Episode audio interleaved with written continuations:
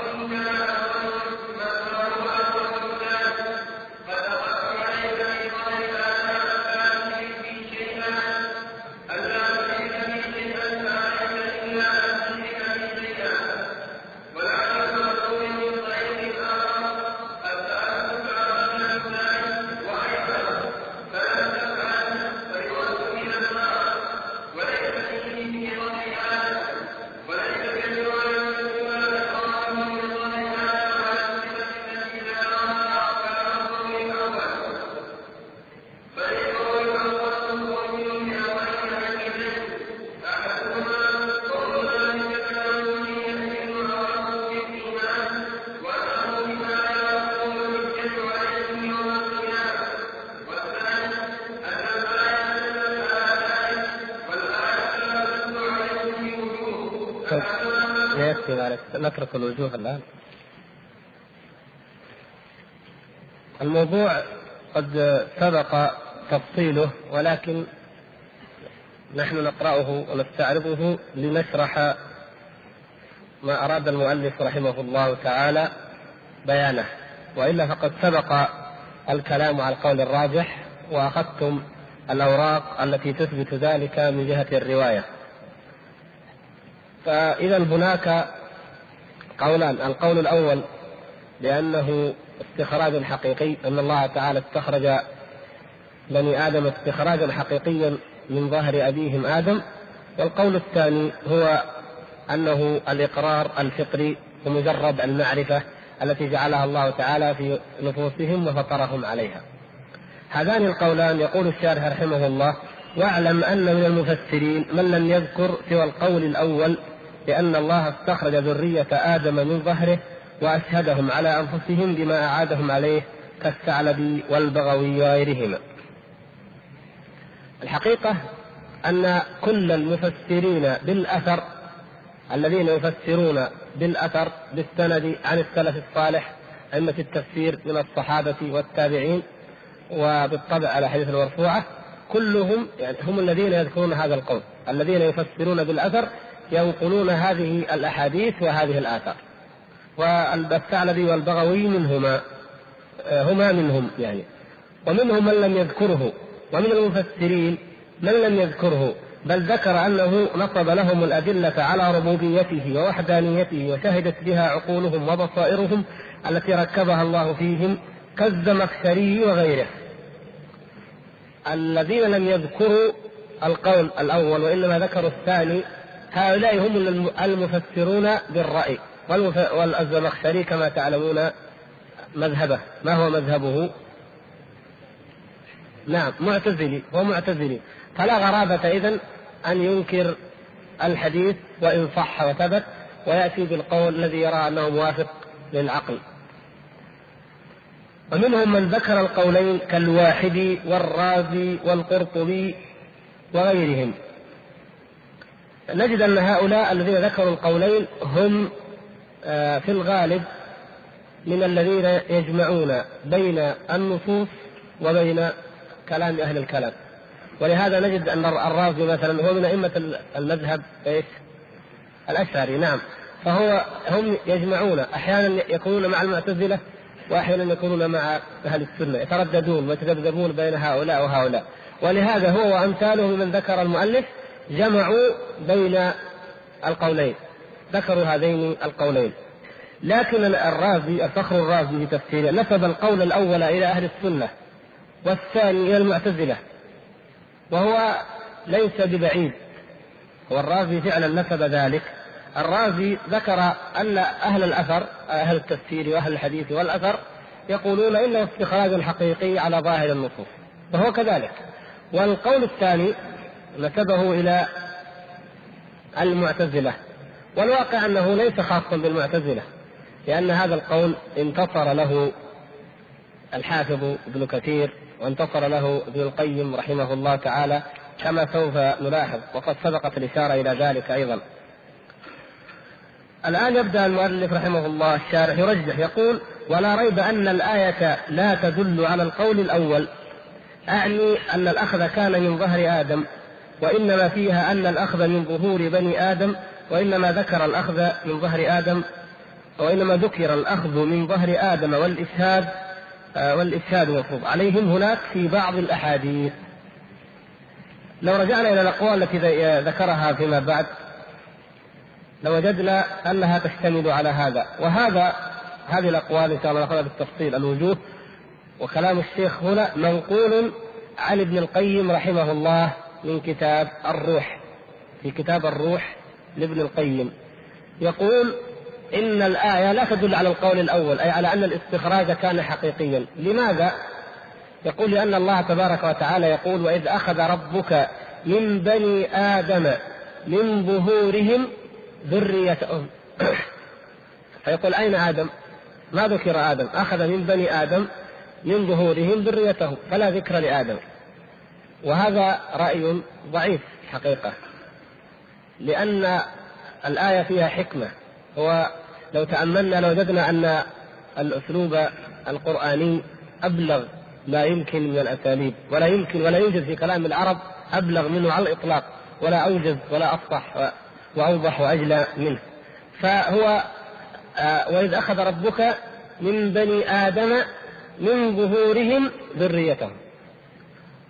إذا وجدنا أن الأحاديث قد فسرت الآية بأن الله تعالى مسح على ظهر آدم فاستخرج ذريته فالله سبحانه وتعالى ذكر أن هذه الذرية كل إنسان هو من ظهر أبيه وهكذا يتعاقبون فإذا كل هؤلاء الناس أخرجوا دفعة واحدة بين يدي آدم ونفروا بين يديه ورآهم جميعا فإذا يكون الله تعالى فعلا قد أخذ من بني آدم من ظهورهم ذريتهم ونثرهم بين يدي أبيهم آدم عليه السلام ولو أن الأمر لو أن الآية اقتصرت أو كان فيها الاقتصار على ذكر آدم وإذا أن الآية يعني نصت بأن آدم أن الله تعالى أخرج من ظهر آدم ذريته لقال قائل من الناس هؤلاء ذرية آدم أخرجهم الله من ظهره يعني أبناؤه من صلبه فأين بقية البشر؟ أين بقية الناس؟ لا حجة عليهم. ولكن الله عز وجل يريد أن يبين أن الحجة قائمة على جميع بني آدم. فلهذا جاء بذريته.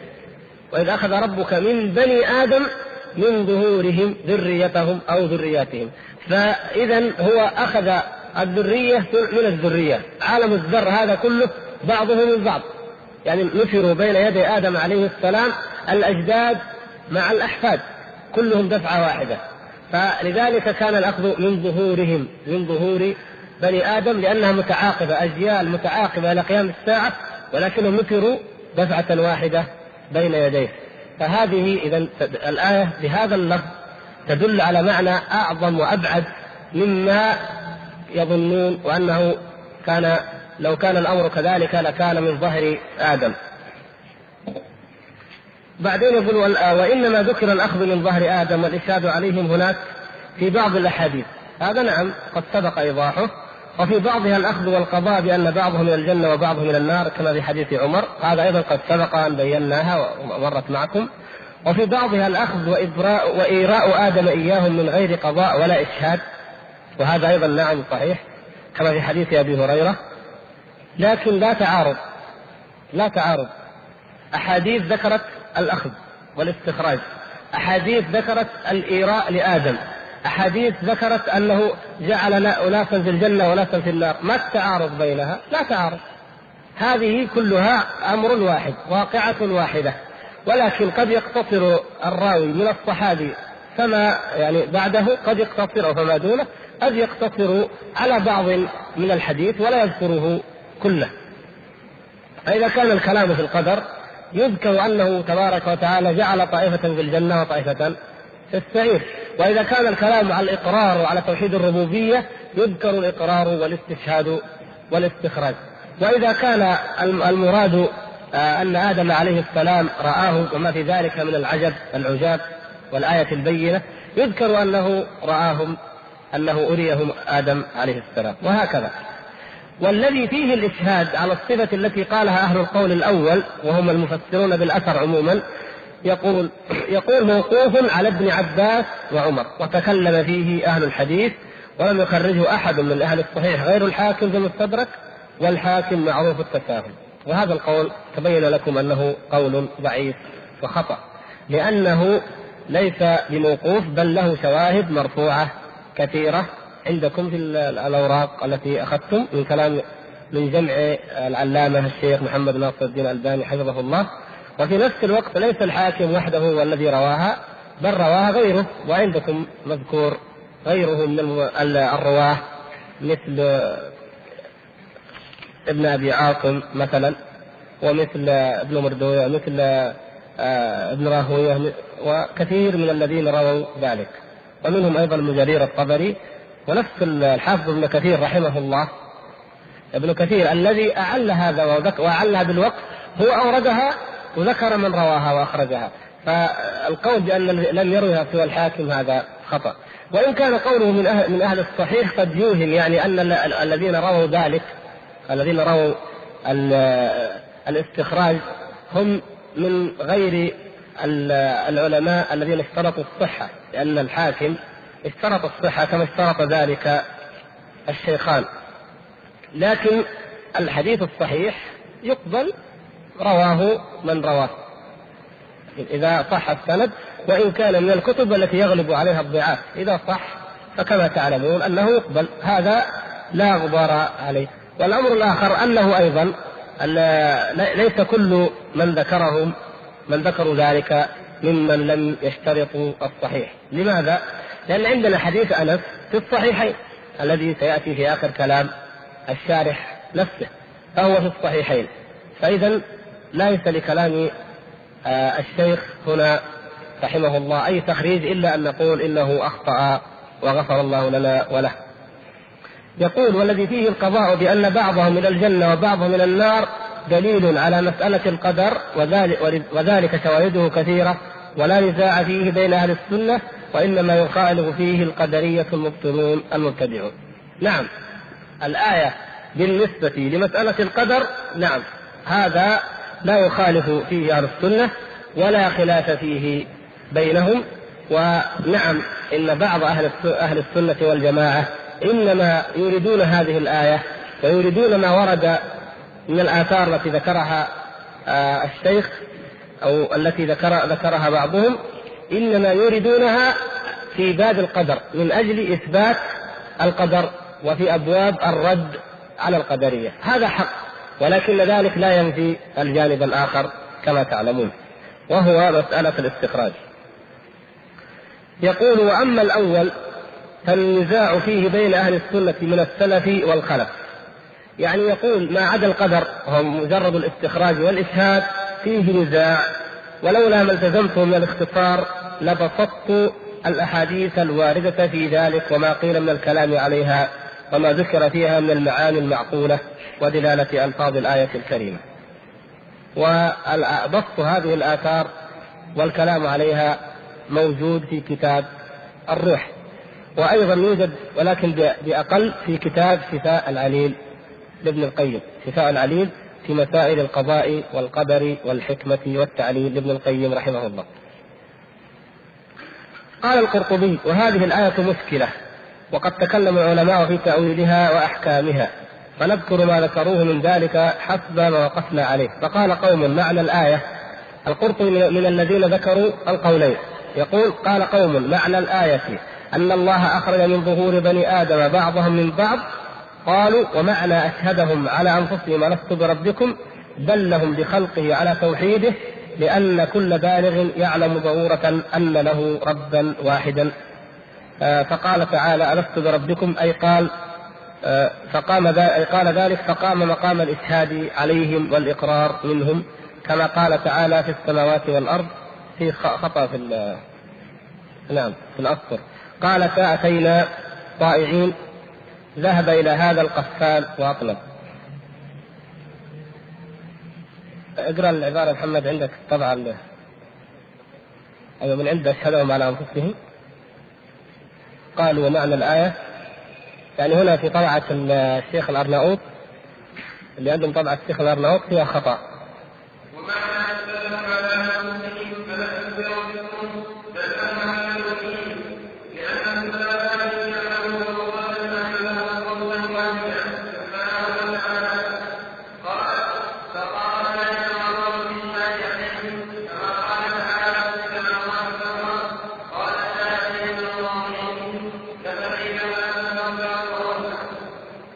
هذا القول الأول.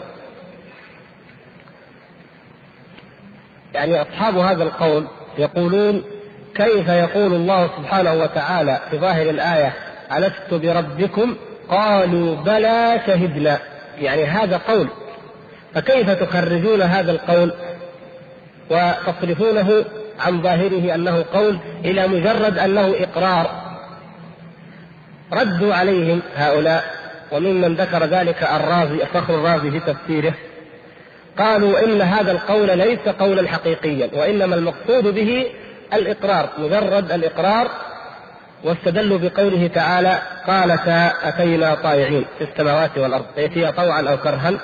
قالتا أتينا طائعين فقالوا إنها ما تكلمت السماوات والأرض وإنما أذعنت وأقرت فكان ذلك بمنزلة لو أنها نطقت.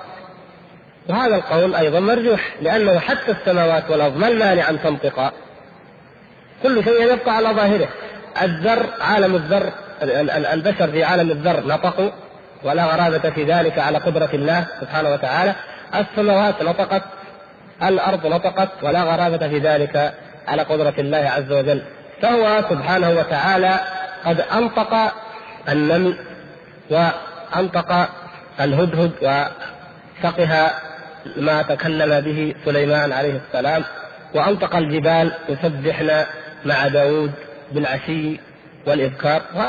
ما المانع أنه أنه ينطق السماوات وينطق الأرض وينطق الإنسان في عالم الذر في الحقيقة أنه في كل هذه الآيات لا حجة لهم لأننا نحن لم نوافقهم على أن السماوات والأرض لم تقول وإنما مجرد إقرار بل الله سبحانه وتعالى قادر على كل شيء ويوم القيامة إذا جحد الجاحدون والمكابرون جحدوا ذنوبهم وأعمالهم يختم الله تعالى على أفواههم وتكلم أيديهم وتشهد أرجلهم وتنطق جلودهم كما بين ذلك سبحانه وتعالى في سورة فصلت وياسين فإذا هذه الأعضاء مستقلة تنطق. بل في آخر الزمان كما أخبر النبي صلى الله عليه وسلم يكلم الرجل فخذه وعجبت صوته صوت صوته وتخبره بما فعل أهله من بعده فتنطق أيضا والذئب نطق يعني أشياء كثيرة ثابتة لا مجال الآن لاستعراضها والله سبحانه وتعالى قدرته لا يعجزها شيء. فذهب إلى هذا القفال وغيره هؤلاء كلهم من هذا الاتجاه من النوع الذي ذهب إلى إجراء الآية على خلاف ظاهرها. وقيل انه سبحانه أخرج الأرواح قبل خلق الأجساد وأنه جعل فيها من المعرفة ما علمت به ما خطبها ثم ذكر القرطبي بعد ذلك الأحاديث الواردة في ذلك إلى آخر كلامه. لا جديد في كلام القرطبي وإنما ذكره آه، الشيخ رحمه الله ليبين أنه ذكر القولين وأن المسألة خلافية. والقول هذا أنه اخذ الأرواح هذا هو القول الذي يجري على ظاهر الآية. ثم قال: وأقوى ما يشهد لصحة القول الأول حديث أنس المخرج في الصحيحين الذي فيه قد أردت منك ما هو أهون من ذلك. قد أخذت عليك في ظهر آدم ألا تشرك بي شيئا فأبيت إلا أن تشرك بي. يقول هذا أقوى ما يشهد لصحة القول الأول. وكفى به دليلا. كفى به دليلا قويا أن حديثا يرويه الإمامان الجليلان البخاري ومسلم ولا مطعن في صحته بأي وجه من الوجوه وفيه التصريح بأن الله سبحانه وتعالى أخذ العهد على بني آدم في ظهر أبيهم آدم ألا يشركوا به شيئا. لو ضممنا نظرنا إلى إلى منطوق الحديث ومنطوق الآية لوجدنا أن منطوقيهما واحد وأنهما متظاهران يدل بعضهما على ما يدل عليه الآخر. بماذا رده الشيخ؟ لماذا خرجه؟ قال ولكن قد روي من طريق أخرى قد سألتك أقل من ذلك وأيسر فلم تفعل فيرد إلى النار. والحقيقة أنه لا تعارض بين الروايتين. ما في تعارض. هذه فسرت تلك لأن الأيسر والأهون بلا شك الأيسر والأهون هو التوحيد هو الذي يسير على من يسره الله تبارك وتعالى عليه. فهذه الرواية مذكورة في الصحيحين الرواية الأولى وأيضا لا تعارضها تلك الرواية التي أشار إليها الشيخ رحمه الله تعالى. يقول وليس فيه إلى آخره وليست في الرواية الأولى إخراجهم من ظهر آدم على الصفة التي ذكرها أصحاب القول الأول. ليس فيه الصفة ولكن فيه أخذ الإقرار وأنه إقرار وإشهاد حقيقي وبعض الأحاديث تبين بعض وبعض الآيات أيضا تبين بعضا والأحاديث تفسر الآيات. ثم قال بل القول الأول متضمن لأمرين عجيبين.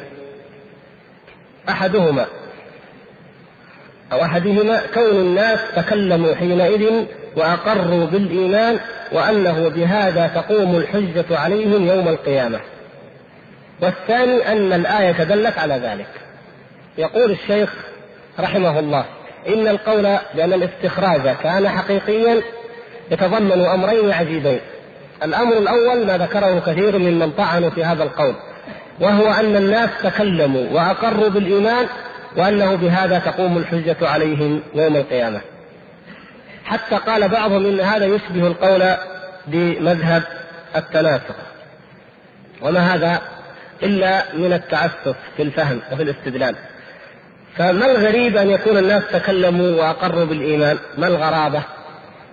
هذا شيء ذكره الله سبحانه وتعالى وفسرته الأحاديث المرفوعة والموقوفة فلا غرابة فيه ولا عجب فيه. فالله سبحانه وتعالى خلق الأرواح واستنطقها كما يستنطق وينطق ما شاء من خلقه سبحانه وتعالى. وأنه بهذا تقوم الحجة عليهم يوم القيامة. نحن لا يقول أهل السنة والجماعة عموما لا يقولون إن الحجة يوم القيامة تقوم على الإنسان بما أشهده الله تعالى عليه في عالم الذر أي في لما أن استخرجه من ظهر أبيه آدم لاحظتم هذا؟ يعني هل يجاز الإنسان يوم القيامة ويحاسب بناء على ما أشهده الله وقره عليه في ذلك اليوم؟ لا وإنما يخاطبون فيسألون ماذا يقال لهم؟ ماذا أجبتم المرسلين؟ أحسنت. فلنسألن الذين أرسل إليهم ولنسألن المرسلين. فالحجة التي يسأل عنها الناس هي إجابة المرسلين. لكن لا يمنع ذلك من أن يكون لهذه الحجة حجج مساندة وممهدة ومنها الفطرة ومنها هذا الإقرار وهذا الميثاق. لكن لو لم يكن إلا هذا الإقرار وإلا هذا الميثاق لقال الناس يا ربنا إن هذا الميثاق في أنفسنا لكنك لم تبعث لنا رسولا فيذكرنا أو يبين لنا. ولهذا قال عز وجل رسلا مبشرين ومنذرين لئلا يكون للناس على الله حجة بعد الرسل. ما في حجة بعد الرسل.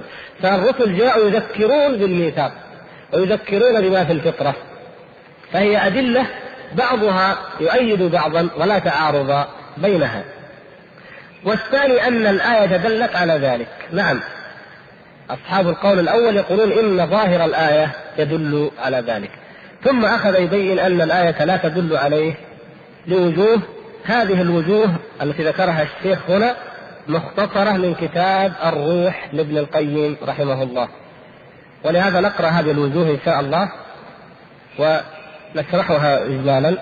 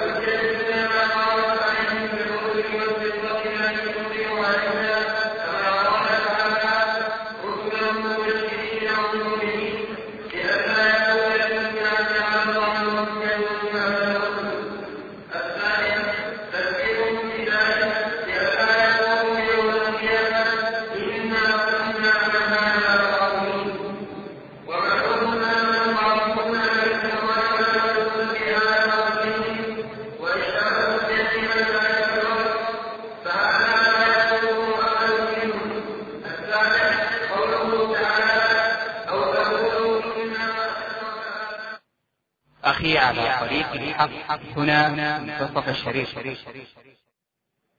الثاني عندكم أي لو عذبهم بجحودهم وشركهم لقالوا ذلك. كذا طيب بس عشان صحح النسخ أيوه. أي نعم. لا بأس ما في خلاف كبير في المعنى.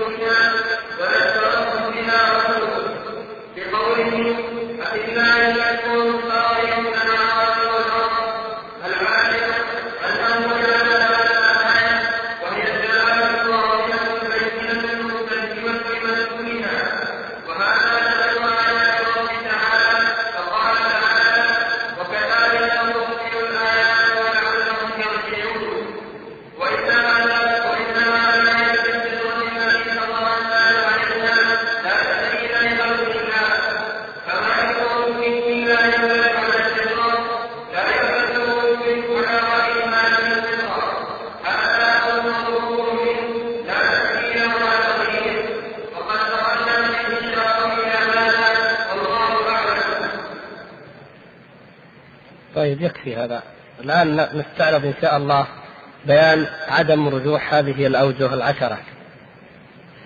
الأول أنه قال من بني آدم والثاني أنه قال من ظهورهم والثالث أنه قال من ذرياتهم.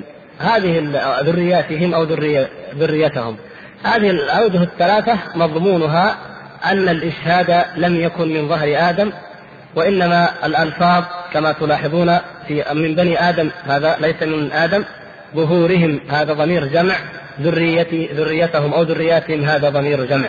وقد سبق بيان أن هذا لا اعتراض فيه وذلك لأنه لو آه لأن ذكرهم بهذا الجمع يدل على استخراج الأبناء من الآباء إلى آخر ما يكون من بني آدم. ولو لم يذكر إلا آدم عليه السلام لظن ظان أن الذين استخرجوا هم ذرية آدم فقط. أي الذين هم من صلبه. فلا دليل بعد ذلك يبقى واضحا على الأحفاد إلى يوم القيامة. والرابع يعني هذه الثلاثة واضحة. الرابع أنه قال وأشهدهم على أنفسهم أي جعلهم شاهدين على أنفسهم ولا بد أن يكون الشاهد ذاكرا لما شهد به وهو إنما يذكر شهادته بعد خروجه إلى هذه الدار لا يذكر شهادة قبلها. نقول ليس شرطا أن يكون الشاهد ذاكرا لما شهد به لأن الاستشهاد كان في عالم آخر وهذا نحن الآن في عالم مغاير في عالم آخر. فليس من الشرط أن يبقى ذاكرا لذلك. وأما يوم القيامة في يوم القيامة فلا يستبعد أن يتذكروا. يعني نحن الآن بني آدم نحن في هذه الدنيا نقول ما نتذكر أن الله تعالى أخذ علينا العهد بهذا الشيء. بالذات. هذا صحيح. لكن هل هل يبعد أننا في يوم القيامة نتذكر؟ ليس ببعيد والله على كل شيء قدير. والحساب أو السؤال عن هذه عن هذا الميثاق إنما يكون متى؟ في يوم القيامة. أن تقولوا يوم القيامة إنا كنا عن هذا غافلين. وأما في هذه الدار فرحمة الله أنه أن الاشهاد يكون عن طريق الرسل والحجة تقوم عن طريق الرسل. يقول الخامس أنه سبحانه أخبر أن حكمة هذا الاشهاد إقامة الحجة عليهم لئلا يقولوا يوم القيامة إنا كنا عن هذا غافلين والحجة إنما قامت عليهم بالرسل والفطرة التي فطروا, فطروا عليها فطروا عليها كما قال تعالى رسلا مبشرين ومنذرين ومنذرين لئلا يكون للناس على الله حجة بعد الرسل. وهذا أيضا لا اعتراض فيه لأننا نقول إن إرسال الرسل وإن الفطرة وإن الميثاق الأول جميعها أدلة متضافرة متعاونة لا يتعارض بعضها مع بعض. فما المانع أن يكون مع هذين الدليلين ومع هاتين الحجتين دليل ثالث وحجة ثالثة. الله تبارك وتعالى قدير على ذلك. السادس تذكيرهم بذلك لئلا يقولوا يوم القيامة إنا كنا عن هذا غافلين. ومعلوم أنهم غافلون عن الإخراج لهم من صلب آدم وإشهادهم جميعا في ذلك الوقت فهذا لا يذكره أحد منهم. هذا نستطيع أن نجيب عليه بجوابين. الأول أنهم ليسوا غافلين عن التوحيد. وهو المقصود بالإخراج وهو المقصود بالإشهاد فإذا لا يقول يوم القيامة إن كنا عن هذا غافلين أي غافلين عن التوحيد وهذا ليسوا غافلين عنه بل هو موجود في أنفسهم. والجواب الآخر كما أشرنا أنه لا يستبعد أنهم يوم القيامة يتذكرون ذلك ويقرون به أو ينكره أو يكابره من يكابره منهم مع أنه ما كان ينبغي له أن ينكره ولا أن ينساه. والسابع قوله تعالى أو تقولوا إنما أشرك آباؤنا من قبل وكنا ذرية من بعدهم فذكر حكمتين في هذا الإشهاد لئلا يدعوا الغفلة أو يدعوا التقليد. ولا تترتب هاتان الحكمتان إلا على ما قامت به الحجة من الرسل والفطرة. نفس الشيء.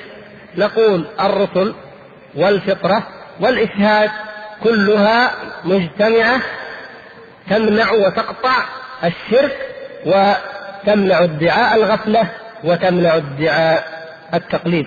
والله سبحانه وتعالى عندما ذكر هذا الإشهاد والإقرار لم ينص على أنه هو الدليل الوحيد بل هو دليل ذكر وتأتي الأدلة من بعده تؤيده.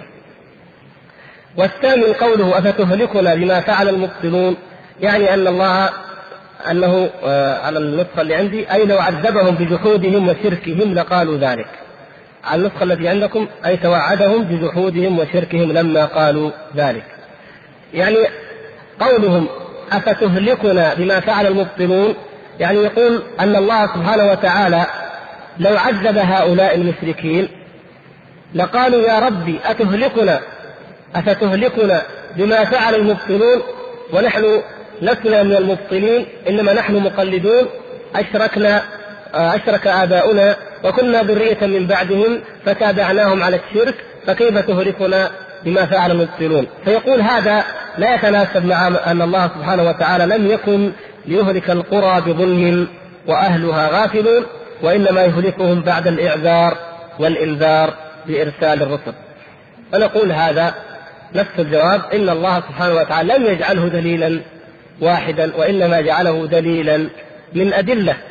فالله تبارك وتعالى يوم القيامة يسألهم ماذا أجابوا المرسلين وسؤالهم عن ذلك يتضمن إنكارهم إنكارهم لرسالة المرسلين يتضمن إنكارهم للفطرة وإنكارهم للميثاق الأول. التاسع أنه سبحانه أشهد كل واحد على نفسه أنه ربه وخالقه واحتج عليه بهذا الإشهاد. في غير موضع من كتابه كقوله ولئن سألتهم من خلق السماوات والأرض ليقولن الله أي فكيف يصرفونه عن التوحيد بعد هذا الإقرار؟ منهم أن الله ربهم وخالقهم وهذا كثير في القرآن. فهذه هي الحجة التي أشهدهم على أنفسهم بمضمونها وذكرتهم بها رسله بقوله أفي الله شك فاطر السماوات والأرض مختلف عما عندك. أي هذا الكلام لأنه منقول من كلا كلا الطبعتين منقولة من كلام الروح. لابن القيم. فالشيخ رحمه الله قد يكون نقل أول الأمر نقلا ثم حدث منه وأضاف على كل حال ما أراد منكم ما الأصل؟ موجود في كتاب الروح من صفحة 168 فصاعدا. من لم يرد فالتاسع والعاشر مؤداهما واحد وهو أن الله سبحانه وتعالى قد آه، أنزل آه، أو دعا أودع في قلوب الناس الآية الدالة على وجوده وعلى توحيده وعلى ربوبيته وهي الفطرة. والفطرة أمر معلوم. أفي الله شك فاطر السماوات والأرض فالله تبارك وتعالى فطر الناس على الإيمان به. والإيمان بالله وأنه الخالق الرازق هذا أمر مفطورة عليه جميع النفوس لا تنكره. فإذا الإقرار الذي في آه، والميثاق هو هذه الفطرة التي يولد عليها كل مولود. التي لا شك أن الناس جميعا لا ينكرونها. يعني هذا ما يريد أن يقوله الشارح وأيضا لا منافاة كما سبق بين أن تكون هناك فطرة وأن يكون هنالك أيضا استخراج وإشهاد. صفحة 168 من كتاب الروح. كما بعد؟ إذا الفطرة لا تتنافى. يعني التاسع والعاشر هو هذا يتضمن هذا. بعدين ننتقل إلى الكلام عن الربوبية. وقد تفطن لهذا.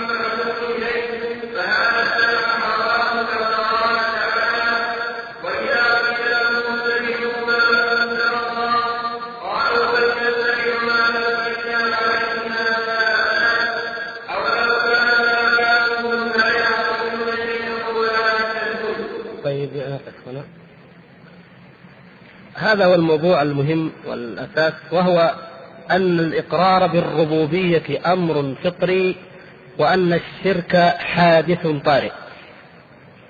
وهذا الكلام ينطبق على بني آدم وعلى الإنسان بني البشر جميعا من جهتين. الأول من جهة أصلهم ونشأتهم الأولى والثاني من جهة كل فرد منهما. فأما من جهة النوع والجنس الإنساني ككل فهو أن الله سبحانه وتعالى فطرهم على التوحيد وظلوا كذلك. فكان آدم عليه السلام نبيا رسولا مكلما وبقيت ذريته على التوحيد عشرة قرون. كان الناس أمة واحدة فاختلفوا فبعث الله النبيين. فالناس كانوا أمة واحدة على التوحيد على القول الصحيح في الآية. فكان بنو آدم عشرة قرون كانوا على التوحيد حتى وقع الشرك الأول في قوم من؟ في قوم نوح. أول ما وقع الشرك وقع في قوم نوح كما تعلمون. وما قبل ذلك كان بنو آدم جميعا على التوحيد. فإذا الأصل في الإنسانية هو التوحيد. وأما الشرك فهو حادث طارئ. وأما بالنسبة إلى كل مخلوق في ذاته فإن الأصل فيه أيضا هو التوحيد والإقرار بالربوبية. وأما الشرك فهو حادث طارئ أيضا. فالله سبحانه وتعالى خلق كل نفس منفوسة وخلق كل بشر على الفطرة الصحيحة. كل مولود يولد على الفطرة. وفي الرواية الأخرى يولد على الملة. وعلى هذه الملة يعني على الإسلام وعلى التوحيد الخالص وعلى الإقرار لله سبحانه وتعالى بالربوبية والألوهية. كل مولود يولد على ذلك.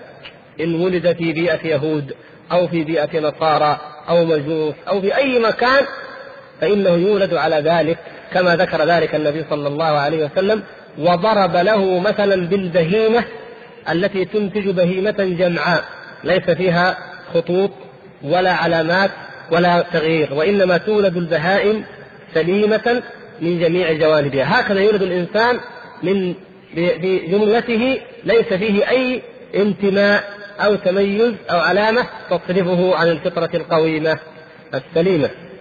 ولكن الأبوين البيئة التربية هي التي تجعله يهوديا أو نصرانيا أو مجوسيا. ولم يقل أو يسلمانه لأن البقاء على الفطرة هذا هو الأصل فكونه مسلما هذا هو الأصل. كما أن أيضا البهيمة إذا ولدت كونها تبقى بدون علامات هذا هو الأصل فيها ولكن لو خطها أحد بعلامة تجعلها آه، تبع لفلان أو لفلان لكان ذلك أمرا حادثا وطارئا عليها. فيقول فإذا احتجوا يوم القيامة بأن الآباء أشركوا ونحن درينا على عادتهم كما يجري الناس على عادة آبائهم في المطاعم والملابس والمساكن. يعني يقول يوم القيامة يا رب آباؤنا أشركوا. ونحن كما أننا جرينا على عادة آبائنا. نسكن في البيت الذي آه، ولدنا فيه ولدنا وهم يسكنون فيه. نأكل من الطعام الذي ولدنا وآباؤنا يأكلون منه. نلبس مما وجدنا آباءنا يلبسون منه. فكذلك في ديننا عبدنا على النحو الذي كان آباؤنا يعبدون به. لو أنهم قالوا ذلك يقول يقال لهم أنتم كنتم معترفين بالصانع مقرين بأن الله ربكم لا شريك له وقد شهدتم بذلك على أنفسكم. شهدتم بذلك على أنفسكم. يقول فإن شهادة المرء على نفسه هي إقراره بالشيء. ليش يقول هذا الكلام؟ شهادة المرء على نفسه هي إقراره. يعني مجرد الإقرار هي الشهادة وليس من شرط الإقرار أن يقول أشهد على نفسي بكذا وهذا حق. لو أن إنسان أقر بشيء قلنا شهد على نفسه هذا كلام صحيح شرعا ولغة. طيب أين آه، في هذا أين أين الإشهاد؟ هو لا يشترط أن يقول أشهد على نفسي أن لفلان عندي كذا. إذا أقر قال لفلان عندي كذا من المال قلنا فلان شهد على نفسه. يعني أقر عليها. نعم. ويقصد بذلك أن الإقرار لا يشترط أن يكون تلفظا وأن يكون استخرجوا استخراجا حقيقيا وأن يكونوا تلفظوا بذلك وقالوا شهدنا على أنفسنا كما هو ظاهر الآية التي دلت عليها الأحاديث. ولكن نقول هذا لا ينافي ذلك بل هذا يؤيده. يعني كونه إن قال أشهد على نفسي قالوا بلى شهدنا هذا شهادة على نفسه. وإن لم يقلها فنعم مجرد الإقرار هو شهادة على النفس. هذه هذا حق نعم. فيقول فيقال لهم لم عدلتم عن هذه المعرفة والإقرار الذي شهدتم به على أنفسكم إلى الشرك؟ بل عدلتم عن المعلوم المتيقن إلى ما لا يعلم له حقيقة تقليدا لمن لا حجة معه بخلاف العادات الدنيوية. يعني يقول إن العادات الدنيوية ليس لديكم من البراهين ما تعلمون به فسادها إن كانت فاسدة. وأما أنكم تتابعون آباءكم على الشرك وتشركون بالله فالحجة قائمة عليكم في ذلك. هذا ال ال ال الكلام هو مضمون ما تقوم به الحجة على أبناء اليهود وأبناء النصارى وأبناء المجوس. كل يعني هؤلاء المشركون الذين أشركوا ولا حجة لهم عند الله تعالى يوم القيامة إلا أن يقولوا إنا وجدنا آباءنا على أمة وجدناهم على هذا الدين ونحن على آثارهم مقتدون ومهتدون ومتبعون لهم. فيقال لهم لما لم تعدلون؟ لماذا عدلتم وتركتم الدين الذي ركز في نفوسكم؟ الفطرة الإيمان الصحيح اليقين بأن الله سبحانه وتعالى واحد عدلتم عنه إلى هذا القا... إلى, إلى, إلى الإشراك الذي معلوم فساده. وليس الأمر كحال أموركم الدنيوية لأن الأمور الدنيوية لا يعلم فسادها بمجرد العقل وإنما قد يتبع فيها الإنسان. يصح أن يتبع الإنسان في أمور الدنيا آباءه أو بيئته وليس ولا يكون لديه حجة عقلية تبين فساد ما هم عليه. وأما الدين فلا. يقول الشيخ فإن الدين الذي يأخذه الصبي عن أبويه هو دين التربية والعادة وهو لأجل مصلحة الدنيا فإن الطفل لا بد له من كافل الطفل لا بد له من كافل يكفله. ومن أحق الناس بكفالة الطفل؟ أبواه. هذا أمر طبيعي. هما أو أحدهما. ولهذا جاءت الشريعة بأن الطفل مع أبويه على دينهما في أحكام الدنيا الظاهرة. في أحكام الدنيا الظاهرة. هم منهم كما أخبر النبي صلى الله عليه وسلم. نساء المشركين وذرار المشركين منهم في الدنيا أي حسب الأحكام الظاهرة. وإن كان كانوا في الحقيقة لو مات هذا الطفل فإن له حكما آخر في الآخرة. نأخذ تفصيله إن شاء الله. فيما بعد ونعرف ما ما هو التفصيل في أحكام أبناء المشركين إذا ماتوا لكن المقصود هنا أن الإنسان لما كان لا بد له من كافل ولا بد له من مربي فيربيه من؟ أبواه فإذا هو سيمشي وسيسير على ما يربيه عليه أبواه فطيب إذا كان الأبوان مشركين وربياه على الشرك هل هذا هل بهذا عذر؟ هل هذا حجة له يوم القيامة؟ نقول لا لأن الله سبحانه وتعالى أعطاه العقل وأعطاه الهداية والفطرة التي يعرف بها أن هذين الأبوين على الشرك بخلاف بقية الأمور. إذا هنا عندنا شيء آخر خلاف الأمور الأخرى.